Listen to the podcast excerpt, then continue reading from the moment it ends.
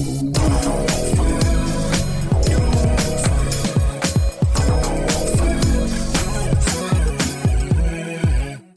Bonjour, bonsoir à tous, c'est Mehdi Maizy et je suis très heureux de vous retrouver pour un nouvel épisode de No Fun.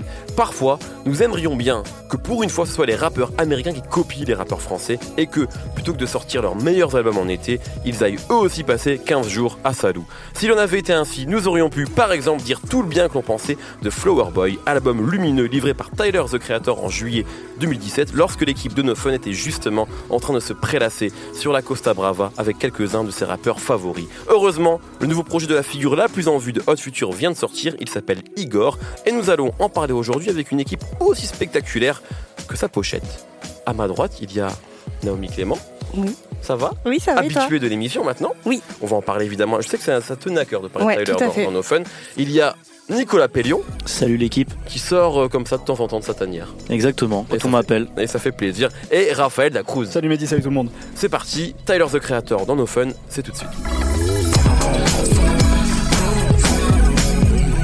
Commençons directement avec cet album, donc Igor. euh, il y a eu, euh, comme d'habitude maintenant avec le rap américain, une communication assez euh, nébuleuse autour de ça, très peu d'informations avant le disque, euh, une pochette qui est, on pourrait en parler, mais qui est particulière et qui donne, enfin, on on sait pas vraiment à quoi s'attendre en tout cas en voyant le, en voyant la pochette. Là où je trouve que celle de Flower Boy était beaucoup plus claire sur ce qu'on pouvait attendre du disque. Euh, il a dit lui un peu avant la sortie de l'album qu'il fallait pas s'attendre à un album de rap avec ça, donc on pouvait s'attendre à quelque chose de d'expérimental, etc. Peut-être d'un retour aux sources. Euh, en tout cas, l'album maintenant est sorti. Igor, qu'en avez-vous pensé? Peut-être commencer avec toi, euh, Naomi. Je sais que toi t'es comme moi, tu aimes beaucoup Flower Boy. Tout à fait.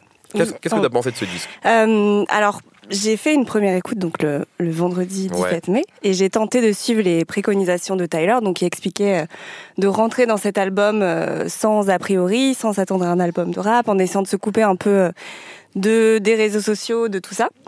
Et euh, donc je me suis plongée dedans. Euh, sans a priori et je l'avoue euh, au risque de passer pour une personne hyper émotive j'ai une petite larme à l'œil quand Ah, même, la en écoutant la larmichette Larmichette, la larmichette. J'étais toute seule chez moi comme ça et ouais, c'est monté. Euh, Sur le moment, je savais pas trop comment me l'expliquer parce que j'aime beaucoup Tyler, mais mais quand même. Euh, et puis euh, je me suis plongée plus en profondeur, donc dans les dans les paroles, dans les lyrics, dans ce qu'il racontait. Et en fait, j'ai compris, c'est que même si euh, sur la forme, c'est un album hyper lumineux aussi, qui s'inscrit Ouais, un au peu, final, oui. ouais, qui sur, en tout cas de façon, euh, ouais, majoritairement lumineux. On est quand même loin des routes obscures qu'il avait pris à ses vrai. débuts avec Bastard, Goblin et tout ça. Mais euh, sur le fond, c'est quand même un, un album triste qui parle d'un amour euh, qui a échoué. Et, euh, et la façon dont Tyler raconte en fait euh, cette histoire d'amour ou ces histoires d'amour, d'ailleurs, je sais pas trop combien il y en a, Hmm. euh, puisqu'il s'adresse à, à différents, différentes personnes. Bah, elle m'a énormément touchée parce que elle m'a paru hyper réaliste déjà dans la façon dont il en parle, et aussi euh, hyper sincère. On a souvent reproché à Tyler de porter un espèce de masque, euh, de pas trop être clair sur ses idées, ses idéologies, ses sentiments. D'être tout le temps dans la blague en fait, de tout Exactement. désamorcer par l'humour et le second degré. Et c'était hyper, euh, enfin voilà, il nous mettait tout le temps dans la confusion. Et hum, je crois qu'avec cet album, il a vraiment voulu peut-être pour la première fois se mettre euh, à nu en réalisant une introspection euh, hyper sincère de lui-même et qui nous invite en fait, en fait à rentrer dans cette introspection avec lui. C'est ce qui semble annoncer d'ailleurs euh, dès la première piste d'Igor lorsqu'il dit They're gonna feel this one. Cet album, enfin moi je l'interprète comme ça, Mm. cet album ils vont le ressentir. C'est une idée qu'on retrouve quelques secondes plus tard aussi euh, sur Earthquake quand il répète For real this one. Genre celui-là c'est pour de vrai, Ouais, comme si de vrai. avant il nous avait un peu mytho. Ouais, ouais. Euh, donc c'est un album que je qualifierais de cathartique avec lequel donc Tyler nous fait revivre toutes les étapes de là ou les relations amoureuses qu'il a vécues. Donc il y a les débuts un peu magiques où il commence à tomber amoureux avec Earthquake et I Think.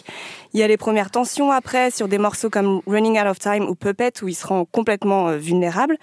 Il y a le moment où on finit par se quitter, où les sentiments s'envolent avec euh, I Don't Love You Anymore, sans oublier la situation post-relation où on essaye de rester pote avec son ex euh, sur Are We Still Friends? Et comme c'est hyper bien écrit à mon sens et qu'on a tous vécu ce genre d'histoire, on a tous essayé de recoller les morceaux avec son ex, et ben c'est facile de se projeter dedans. D'autant plus que le ou les êtres aimés auxquels il fait référence, il alterne, il les qualifie tantôt, enfin c'est soit un homme, soit une femme, on sait jamais trop. Ouais. Donc tout le monde peut s'identifier assez facilement et rentrer dedans.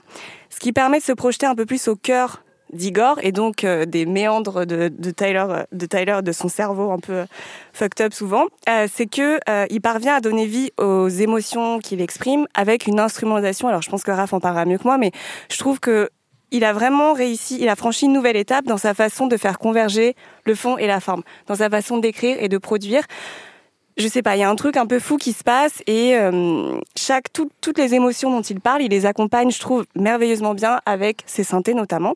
Et je pense qu'il est conscient du fait qu'il a franchi une nouvelle étape puisque sur la pochette, il a tenu à écrire que tous les morceaux ont été écrits, mmh. produits, arrangés par Tyler. Je trouve moi aussi, bah, pareil, je pense que là aussi Raph t'en parlera mieux, mais euh, je trouve qu'on ressent peut-être moins le, euh, parfois la l'influence peut-être un peu trop forte des Neptunes. En fait, on la sent, on voit d'où il vient, mais ça fait peut-être un peu moins copie comme il pouvait avoir. même si moi ça m'a jamais dérangé parce que c'est cool d'avoir des, des, héritiers et en même temps des influences euh, assumées. Mais c'est vrai que là, euh, je trouve que pour la peut-être pour la première fois, il arrive un peu à, à les utiliser et à les, à les bousculer aussi. Toutes ouais, là, parfois c'était un peu trop prégnante. Quoi. Oui, oui, c'est vrai. Non, non, on les ressent. Je suis d'accord. Moi non plus, ça me dérange pas. Mais c'est vrai que là. Euh, Ouais, je, et je pense qu'il est fier. Enfin, il expliquait dans je sais plus quelle interview qu'il avait refait neuf fois le, je sais plus quelle partie de. Enfin voilà, on sent qu'il est hyper minutieux, qu'il a passé énormément de temps à la prod aussi, ouais, sur ce disque.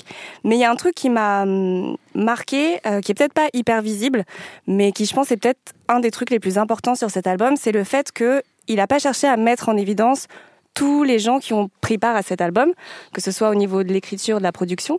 Euh, il y a plein de spéculations là actuellement sur le web, les gens se déchirent sur, sur Genius pour mmh. savoir qui a chanté quelle partie de tel morceau. Euh, et je trouve ça cool euh, qu'il ait fait ça. Euh, il a balancé quelques infos dans des stories, dans des tweets. On sait par exemple que Solange est sur I Think, je crois. Euh, qu'il y a Santi Gold et Jesse Wilson sur New Magic Wand, pardon. Mmh. Mais sur, si tu vas sur les plateformes de streaming, t'as pas les featuring écrits. Il y a rien. Mais ça, c'est quand même quelque chose qui est de plus en plus fréquent. Dans l'air du temps. ouais, ouais. Travis Scott l'avait fait sur Astro World, etc. C'est vrai qu'il y a un peu ce truc maintenant. Je, mais ce qui moi aussi, moi, je suis assez, je trouve ça cool. Ça te permet en vrai de de pas cliquer uniquement parce que Drake ou Solange ou un tel est en featuring et du coup de découvrir en tout cas la première écoute Exactement. Il y a ça. Il y a aussi, euh, mais le fait que déjà c'est pas écrit et en fait quand tu écoutes les morceaux, enfin moi maintenant je sais qu'il y a Solange sur tel et tel morceau j'ai du mal à la reconnaître. Et même Tyler, euh, c'est pas évident euh, de le reconnaître sur toutes les parties où il intervient parce que sa voix est très, voilà, les moments où il rappe de sa voix d'outre-tombe là, c'est plutôt plutôt évident. Mais il y a plein de titres où je sais pas en fait à quel moment il est là et j'ai regardé plein de reviews de gars qui sont complètement perdus mmh.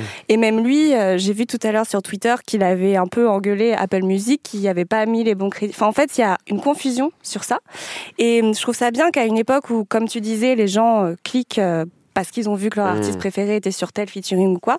Je trouve ça cool qu'ils prennent ce, ce, virage-là. Et je pense que c'est une façon aussi euh, pour lui de dissocier l'œuvre de l'artiste de s'effacer un peu, d'invisibiliser euh, les artistes qui sont présents sur les morceaux pour juste laisser la musique mmh. elle-même vivre.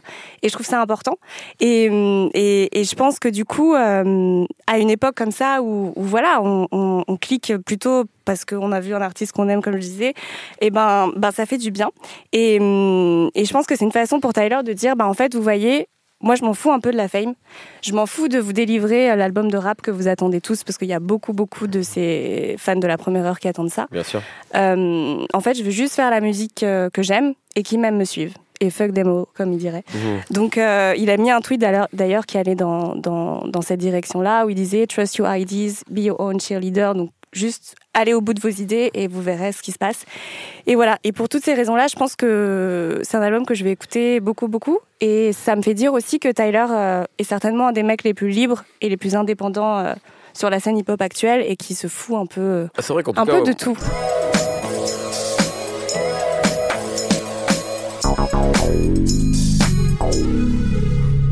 Nico, toi sur ce disque, tu es euh, d'accord avec ce qui vient d'être dit ou... Avec certaines choses, mais pas avec tout.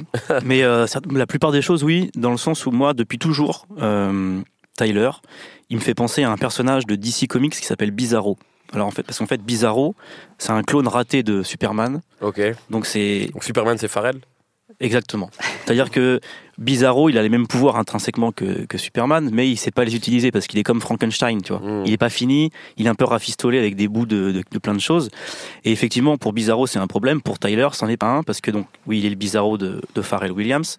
Euh, parce que quand tu es un artiste et que tu n'arrives pas à ressembler euh, complètement à ton idole, ça peut être catastrophique, mais ça peut être positif si les raisons de cet échec, c'est que quand tu essayes de te glisser dans la peau de ton idole, bah, tu la déformes parce que tu as une telle personnalité que forcément tu, tu peux pas faire la même chose, tu vois. Mmh. Que tu vas, euh, tu vas déformer, tu vas en faire une caricature, tu vas, mais for- forcément tu vas aussi en tirer des nouvelles choses. Tu vas, tu vas euh, en exacerber cer- certains, certains éléments, certains sentiments, certaines émotions, etc. Et ça, ça a été euh, sa force à Tyler en fait.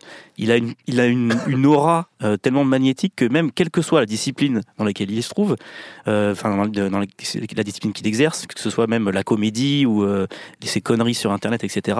Systématiquement, il se passe quelque chose. Alors, on peut trouver ça euh, agaçant. Moi, très souvent, ça m'agace.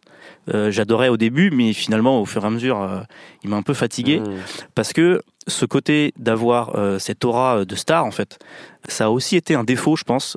Ça a créé une espèce d'évolution en trompe-l'œil, je trouve, dans sa discographie, à savoir que de disque en disque, de Bastard jusqu'à Flower Boy, jusqu'à Igor, en tant que producteur, il a progressé. Alors, en, absorbant complètement ce qu'ont fait les Neptunes, mais en se nourrissant aussi de chez les Soulquarians, euh, euh, donc dans la néo soul, etc. En fait, il s'est- il s'est vraiment nourri. Il a, il a fait un espèce de patchwork de plein de choses, et à chaque fois, il les déforme pour faire un truc un peu nouveau. Et ça, c'était, il était très fort pour ça. Par contre, comme il est arrivé avec une personnalité tellement forte que des Bastards, c'était lui, c'était Tyler, et c'est un peu resté le même. Euh, et C'est un peu resté invariablement l'adolescent de Bastard Ouais. sur tous les disques, tu vois. Et, euh, et finalement, en tant qu'interprète, il n'a pas tant progressé que ça.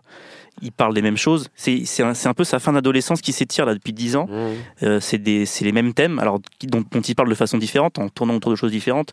Il parle de la- de l'absence d'un tel ou d'un tel, de l'ennui, de vraiment des thèmes d'adolescents de Los Angeles, quoi.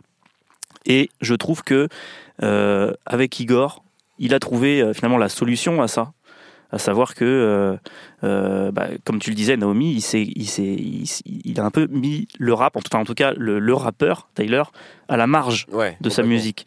Il l'a fait fondre dans le mix, dans, euh, dans, sous les filtres, etc. On le reconnaît plus, on l'entend plus, on ne sait pas si c'est lui, on ne sait pas où il est. Ça se demandait si Igor, c'est pas le personnage de, de l'album en fait, au final, avec cette déformation de sa voix. en fait. Mais exactement. C'est en fait Igor. C'est quoi Igor? C'est c'est- en général dans, le- dans le cinéma et dans la littérature de- du fantastique, c'est le, nom qu'on donne euh, à l'assistant du docteur Frankenstein ou de Dracula, quoi. Donc c'est le mec qui se met au service de, Mmh. de quelqu'un d'autre. Et là, je pense que euh, Tyler, il, arri- il arrive à, à- il a réussi à régler le problème de, finalement de cette espèce de grand corps et de grande gueule qu'il a tout le temps et qui dérange un peu, qui détourne un peu de l'essentiel dans sa musique. C'est-à-dire, il s'est mis au service du reste, en, fondant complètement sa personnalité pour, qu'elle soit au service, ou plutôt qu'elle arrête de, faire, diversion, pour qu'on se concentre sur quoi? Sur bah, son talent euh, de mélodiste et d'arrangeur, etc. Donc, euh, et puis je pense que lui, il se met au service de ça, mais comme tu le disais, ses invités aussi, il est mis au service de ça, que moi, oui, moi, je reconnais personne, hein, genre, mais vraiment Mhm. absolument personne sur le disque. Et, et du coup, ce qui est Comme intéressant. Kanye nous a dit sur Love the Lies qu'il y avait toute la terre entière. Exactement. Et qu'on entend que Fergie. hein. Ouais, featuring Elton John quoi. Ouais, non mais ok, exactement. ok frère. Mais euh, voilà, là c'est là c'est même pas précisé, tu vois. Et c'est vrai que euh, c'est vraiment se dire euh, là, tout le monde est au service de ses chansons, point final. Et, euh, et voilà, je trouve que euh, moi, alors que je l'adorais, Tyler. Euh, Bastards, je trouvais ça génial. Et jusqu'au troisième album, euh, j'étais encore là. Et progressivement, euh, parce que justement j'avais l'impression de retrouver tout le temps le même, le même rappeur qui racontait la même chose et qui commençait à, à, à prendre tellement de place par rapport à ce qui est son vrai talent de producteur, je pense, où il, comme je le disais, il a progressé euh, euh, de manière exponentielle de disque en disque. Et bah, j'arrivais pas à m'intéresser à ça. Par exemple, je suis passé complètement à côté de Flower Boys, alors que quand je le survole, je sens que c'est génial, Mmh. mais je rentre pas dedans et j'ai juste envie d'écouter le couplet de Lil Wayne, tu vois. Ouais. Parce que lui, il m'énerve. Même s'il avait commencé à être un peu en recul déjà sur ce disque-là Ouais, pour laisser la place aux autres, et bah voilà, là, je trouve qu'il est allé au bout de ça sur Igor. En devenant Igor, donc ce mec qui, ça, qui se met au service de, Ouais, ouais. de ce qui est intéressant. Et, euh, et là, ça fonctionne, ça fonctionne vraiment bien.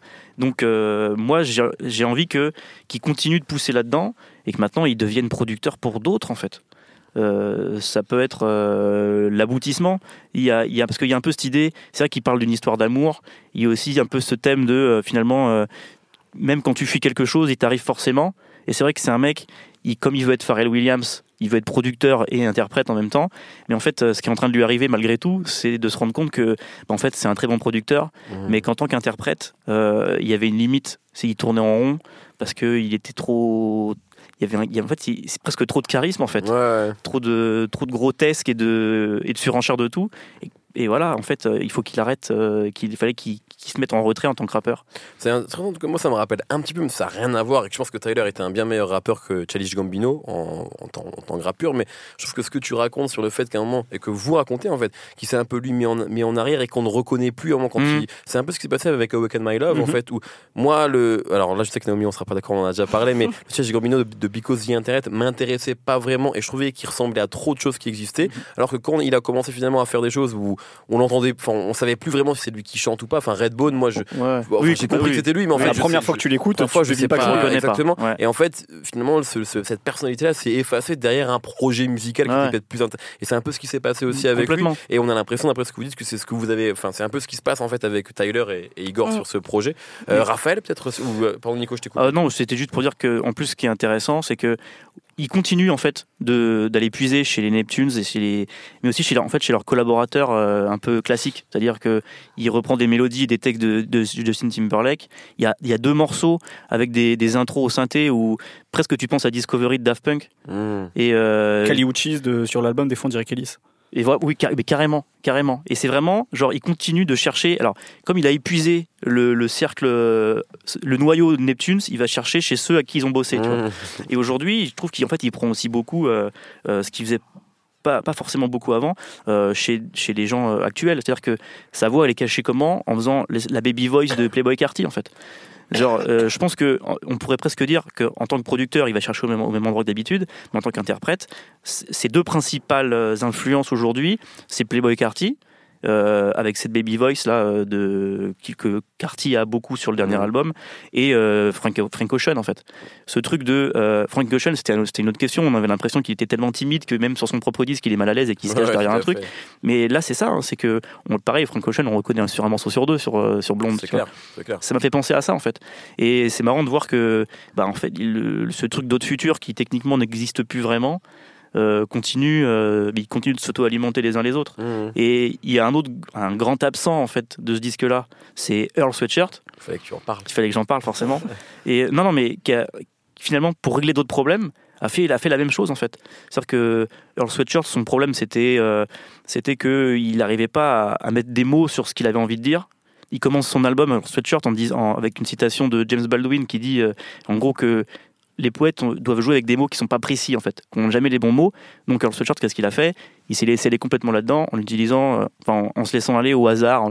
Il y a des bouts de mots qui tournent dans tous les sens. Donc pareil, il se cache derrière des, morceaux de mots, derrière des samples, derrière, des, derrière une espèce de brouillard. Donc tous en même temps, chez Haute Futur, ils ont tous un peu ce parcours en fait de. Ouais, The Internet aussi au final. The Internet aussi. s'est transformé en espèce de groupe. Euh, justement, tu parlais de Neo Soul tout à l'heure, qui a vraiment maintenant ce côté un peu musique live justement avec des vrais instruments, alors que euh, finalement la musique hyper inspirée par les Neptunes, cette monstruosité neptunienne, tu vois, qu'ils avaient sur leur premier album. Aujourd'hui, euh, c'est plus du tout le cas. Quoi. Complètement. Et puis d'avoir été les espèces de, de, de groupes de Denis la Malice, de mecs qui se vomissent dessus et qui hurlent. et aujourd'hui, ils sont tous, mais ils sont traumatisés, je sais pas ce qui leur arrive, ils sont tous cachés derrière mille et une choses. Donc même s'ils travaillent plus ensemble les uns que les autres, qui certains ne se parlent même plus, c'est drôle de voir qu'il y a des parcours qui sont assez similaires en fait et qui finissent par se, se rapprocher au bout du compte. Raph bah, Ce qui est marrant avec, euh, avec Tyler, et finalement ça, ça résume un peu ce que vous avez dit euh, Naomi et, Nico, c'est que c'est un peu une somme de paradoxes. Il y a toujours eu un truc contradictoire chez lui, c'est euh, le refus de se prendre au sérieux, mais le désir intime d'être pris comme tel. Il y, a toujours eu cette désinvolture chez lui, euh, adolescente comme tu disais d'ailleurs, et qui a un petit peu disparu avec Flower Boy justement. Il a commencé à, se prendre un petit peu plus au sérieux, alors moins dans ses clips parce que dans ses clips il y, a toujours ce truc complètement barré, mais en tout cas dans sa musique c'est le cas. Et euh, il a abandonné de plus en plus les aspects les plus rudes de sa musique. En fait, ces, aspects très rudes, c'était le côté euh, je vais être plus royaliste que le roi, je veux faire plus neptunien que neptunien quelque sorte, et faire des trucs complètement complètement distordus. C'était notamment le cas beaucoup sur évidemment sur Goblin et sur, euh, et sur Bastard aussi.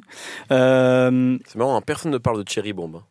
Parce que Cherry Bomb, c'est même plus, c'est même plus du Neptune, c'est vraiment, c'est vraiment du N.E.R.D. quoi. Là, c'est vraiment. Et, euh, je, déteste ce disque. Moi aussi, je l'aime pas, je l'aime pas beaucoup. Mm. Et c'est pour ça qu'il est intéressant cet album Igor, c'est que finalement, c'est un album. En fait, moi, ça m'a fait penser à, ça m'a fait penser à un album d'N.E.R.D. qui rencontre The Life of Pablo. C'est-à-dire que il y, a toujours ce truc de vouloir faire de la musique pop parce que cet album, pour moi, c'est presque un album de pop finalement. C'est vraiment des chansons pop le Tyler, il avait cette espèce d'obsession du détail euh, un peu un peu bizarre parfois dans, dans, ses textes, alors que là, dans sa manière d'écrire euh, ses, chansons, dans sa manière de, de les avoir arrangées, ça, ça, fait vraiment beaucoup plus disque de pop.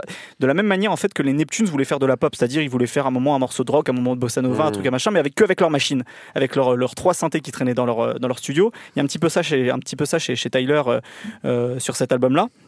Et donc je disais, il voulait être plus royaliste que le roi parce qu'il y avait cette espèce de son vraiment poussé à l'extrême, euh, alors que euh, maintenant finalement euh, il est devenu il est devenu presque très scolaire. Tu parlais du fait d'aller chercher chez plein de gens. On retrouve aussi il y a deux il y a deux productions au milieu de l'album. On dit c'est vraiment des trucs inspirés par Kanye West. c'est les morceaux, je sais plus d'ailleurs comment ils s'appellent, A Boy Is a Gun et Puppet. Pour le coup, c'est vraiment du Kanye West de The Life of Pablo justement.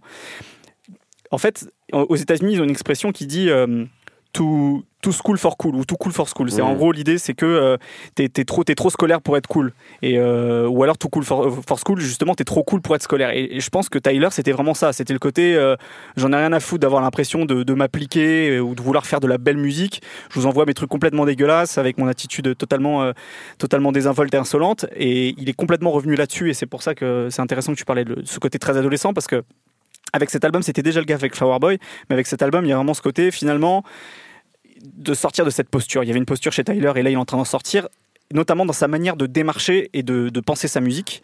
Euh, et, c'est vraiment intéressant comment il arrive à pousser justement cette envie de faire de la pop sur cet album euh, avec, euh, avec cet état d'esprit euh, quoi. Mm. Et, mais avec, toutes les influences qu'il a réussi à, à absorber. Et Naomi, tu disais un truc, c'est que il a, il a une manière très intimiste de, de, parler de tout ça sur cet album. Et, et, ça rejoint ce que va dire Nico, c'est-à-dire qu'effectivement, il y a un truc plus intimiste, mais il a été obligé de se cacher derrière un masque finalement pour pouvoir le faire, c'est-à-dire en prenant ce personnage. Moi, j'imagine que c'est le personnage d'Igor et toutes ses voix déformées, quoi. C'est-à-dire, j'essaye de, de, vous parler de, des expériences de relations amoureuses que j'ai eues, mais je peux pas le faire en tant que Tyler, quoi. C'est pas, mmh. pas possible. Donc, je suis obligé de prendre un, un autre personnage. Donc, c'est plutôt amusant finalement que c'est peut-être son album le plus personnel s'il parle effectivement de ses relations et il est obligé de se cacher derrière quelque chose. Donc c'est plutôt drôle de constater ça. Et euh, mais euh, en tout cas voilà je, trouve euh, qu'il y a des choses très très plaisantes sur l'album toute la première partie, les six premières chansons, en gros de Igor Steam à New One Magic, euh, je trouve ça assez fou en fait, en, termes de euh, New Magic One, pardon. Je trouve ça assez fou en termes de euh, d'arrangement. et on sait, on sait que dans, cette espèce de d'arbre généalogique de, de, la musique noire américaine, les Neptunes sont très influencés par Stevie Wonder dans sa manière dont qui, qui, s'est approprié cette nouvelle manière de faire de la musique avec les synthétiseurs. Et ben à, à, sa, façon aussi, voilà, Styler, il a il a réussi à, à déformer aussi tout, tout cet héritage-là qu'il avait des Neptunes pour faire quelque chose d'encore différent. Euh, le morceau I Think, par exemple, c'est assez formidable. ah non, mais I Think, c'est quand même assez fou ce qu'il fait. Surtout qu'en plus, dans, tous les morceaux, et ça c'est un truc qui, revient beaucoup aussi chez les Neptunes, c'est cette manière d'avoir quelque chose de très radical dans le son. Je pense le morceau New, Magic One notamment, euh, où c'est vraiment très très dur. On dirait du, vraiment du Neptunes de l'époque Clones, quoi, l'époque où il produisait sur le premier album des, euh, de, clips, etc. Mais avec ce pont qui est très doux, qui, qui sort presque d'un album de Justin Timberlake. Donc il y a, vraiment ce truc d'être à la fois radical, d'avoir un son très percutant, très, très agressif, et puis à, chaque fois d'apporter cette, espèce de douceur jazz un petit peu, qui est, très, qui est assez formidable. En tout cas sur la première partie du disque, je suis un peu moins, un peu moins convaincu par la deuxième, notamment sur ses aventures un peu plus pop. Euh, les trois derniers morceaux notamment, je, les trouve un peu ennuyeux, euh, mais, euh, mais c'est quand même assez remarquable de se dire que c'est son sixième album, que sur un, sur un album comme celui-là, il peut faire une sorte de, de, de, de coup de frein à main en pleine bourre, tu vois, à 180 degrés il, faut, il, il, fait un virage comme ça après, après Flower Boy, qui était euh, finalement l'album qui a été le plus, le plus encensé par la critique. En plus, mmh. on a vraiment dit, euh, ça y est, il s'est enfin trouvé. Et bah là, boum, il fait, il fait quelque chose de complètement différent. Donc c'est vraiment intéressant. Et euh, ça prouve que, comme le disait Nico, il y a peut-être encore d'autres choses à explorer pour les autres. Et c'est vrai que moi, je suis assez curieux de voir. Euh, tu vois, par exemple, Playboy Carty, je trouve qu'il fait, il fait un truc assez formidable. Là, je, me demande, tu vois, ce que ça pourrait donner. Euh, mmh. euh Tyler, qui produit, tu vois, Playboy Carty, qui avait un son très installé pour euh, avec avec Pierre Bourne, bah, de faire quelque chose de différent, par exemple, et d'aller produire pour d'autres personnes, ça pourrait être effectivement très cool. Très bien. Est-ce que tu as quelque chose à ajouter, Naomi? Comme tu as parlé au début, peut-être. Ouais, que ouais, non, je suis d'accord. après, je pense que sur la question de, enfin, moi, je pense quand même que c'est qu'il faut qu'il continue à chanter ou rapper. Je sais plus trop maintenant, parce que, enfin, en plus pour l'avoir vu sur scène euh, plusieurs fois, euh, il a quand même un truc euh, très très percutant, très très fort. et donc je serais triste à titre personnel qu'il ne fasse que la production dans les années à venir. Mais oui, je vous rejoins évidemment. Enfin ouais, je, je suis d'accord. Et je pense qu'aussi que à travers les clips qu'il va sortir prochainement, s'il y en a, mais je pense qu'il y en aura. Euh, il va continuer à, à, à se transformer en ce, cet autre personnage, Mm. donc Igor. Enfin, je- vraiment, j'appuie sur le fait qu'il a, à mon avis, il a envie de se détacher complètement de ce truc, même physiquement, quand il met cette perruque et ses lunettes et ce costume. Ouais, ouais. euh, voilà. Euh, mais non, je, suis- je, suis- je suis d'accord. Très bien. Merci beaucoup. C'est donc l'avis de No Fun sur Igor, sixième album de Tyler, The Creator. Passons au coup de cœur, en lien ou pas avec Tyler. Nico, j'ai envie de commencer avec toi parce que là, généralement tu triches et tu prends quelqu'un que tu dis ouais, comme lui. Alors. J'avais pas de coup de cœur, mais du coup, j'improvise. En ce moment, je suis en train de réécouter. Ça n'a rien à voir avec Tyler the Creator, mais grave. vraiment, c'est l'autre bout du spectre du rap. Je suis en train de réécouter euh, euh, Carol City Cartel, l'album de Triple C's, donc le groupe de Rick Ah Ross, oui, Gunplay, de. Breed et Torch, Tout à fait. que tout le monde avait ignoré parce que Ouais. il sortait après Deeper Than Rap Tout à fait. et euh, on se disait non, mais il a récupéré les chutes en prod. Et en fait, je me le réécoute là, mais c'était une tuerie. Non, non, mais Ah c'est ouais, un tank le truc. C'est un tank. Tu sais, c'est en fait, c'est vraiment le délire euh, cinéma de Rick Ross. T'as un morceau où c'est Michael Mann et après c'est Michael Bay. C'est-à-dire que, tu sais, ça se la pète et après ça explose. Mais genre, c'était un vrai blockbuster. Les Ouais. producteurs, c'est Drama Boy, Cool and Dre et tout. Il y a euh, The Game, euh, il y a tous les gros. les Alors gros- le, morceau avec The Game, c'est le seul dont je me souviens. Je le trouve chiant, mais, mais c'est le seul, de, seul souvenir que j'ai de mais- cet album. En fait. en plus, il y, y a des couplets et de Rick Ross et de Gunplay qui sont exceptionnels. Franchement, ce disque qui a 10 ans cette année, c'est pour ça que je, que je me le suis remis là, il faut que vous replongiez dedans. C'était incroyable. Très bien. Et ben, le message est passé. Raph, Euh, bah, on va rester euh, dans le sud de Los Angeles, à 15 minutes de, de là où a grandi euh, euh, Tyler. C'est un rappeur qui s'appelle Jag. Euh, avant, il s'appelait Chubby Jag. C'est un mec qui a. donc il a maigri du coup. c'est- Ouais, en plus, c'est vrai. Ouais, bah, voilà. C'est un mec en fait qui, qui- c'est un peu le second couteau de tout ce renouveau de la scène de la scène de LA là pendant pendant, pendant cette décennie euh, qui était très proche de, de de Cassidy donc rien à voir le, me- le mec de, de Philadelphie et qui avait un peu ce penchant pour le punchline rap un peu euh, un peu finalement redondant quoi le truc de kicker où tu lances des punchlines et euh, tu, fais des morceaux qui ont vite qui sont vite dénués d'intérêt quoi mais il s'est réinventé il a il a enlevé le chubby maintenant il s'appelle juste Jag il a sorti déjà un album l'année dernière qui s'appelait euh, 27000 2700 je sais plus euh, déjà, il commence à se réinventer un petit peu. Et là, il a sorti deux EP en mars euh, qui s'appellent Lauren Miller 1 et 2. Et c'est très cool parce que c'est vraiment un rappeur tout terrain. Il y a, il y a plein d'in- plein d'influences euh, musicales de plein de scènes rap différentes dessus. Un petit peu comme ce que représente Los Angeles sur toutes ces décennies, quoi. Mais euh, il commence à mettre un peu plus de biographique et de personnalité dans, dans ce style de rap très, euh, très percutant, très, très viscéral. Et euh, ça rappe hyper bien. C'est c'est plutôt bien produit. Et voilà, c'est pas, c'est pas un nom euh, hyper connu encore, mais je pense que euh, peut-être comme certains qui ont été capable de, de se trouver une deuxième partie de carrière, bah, il peut peut-être y arriver lui aussi. Donc voilà, Jag. Très bien. Naomi.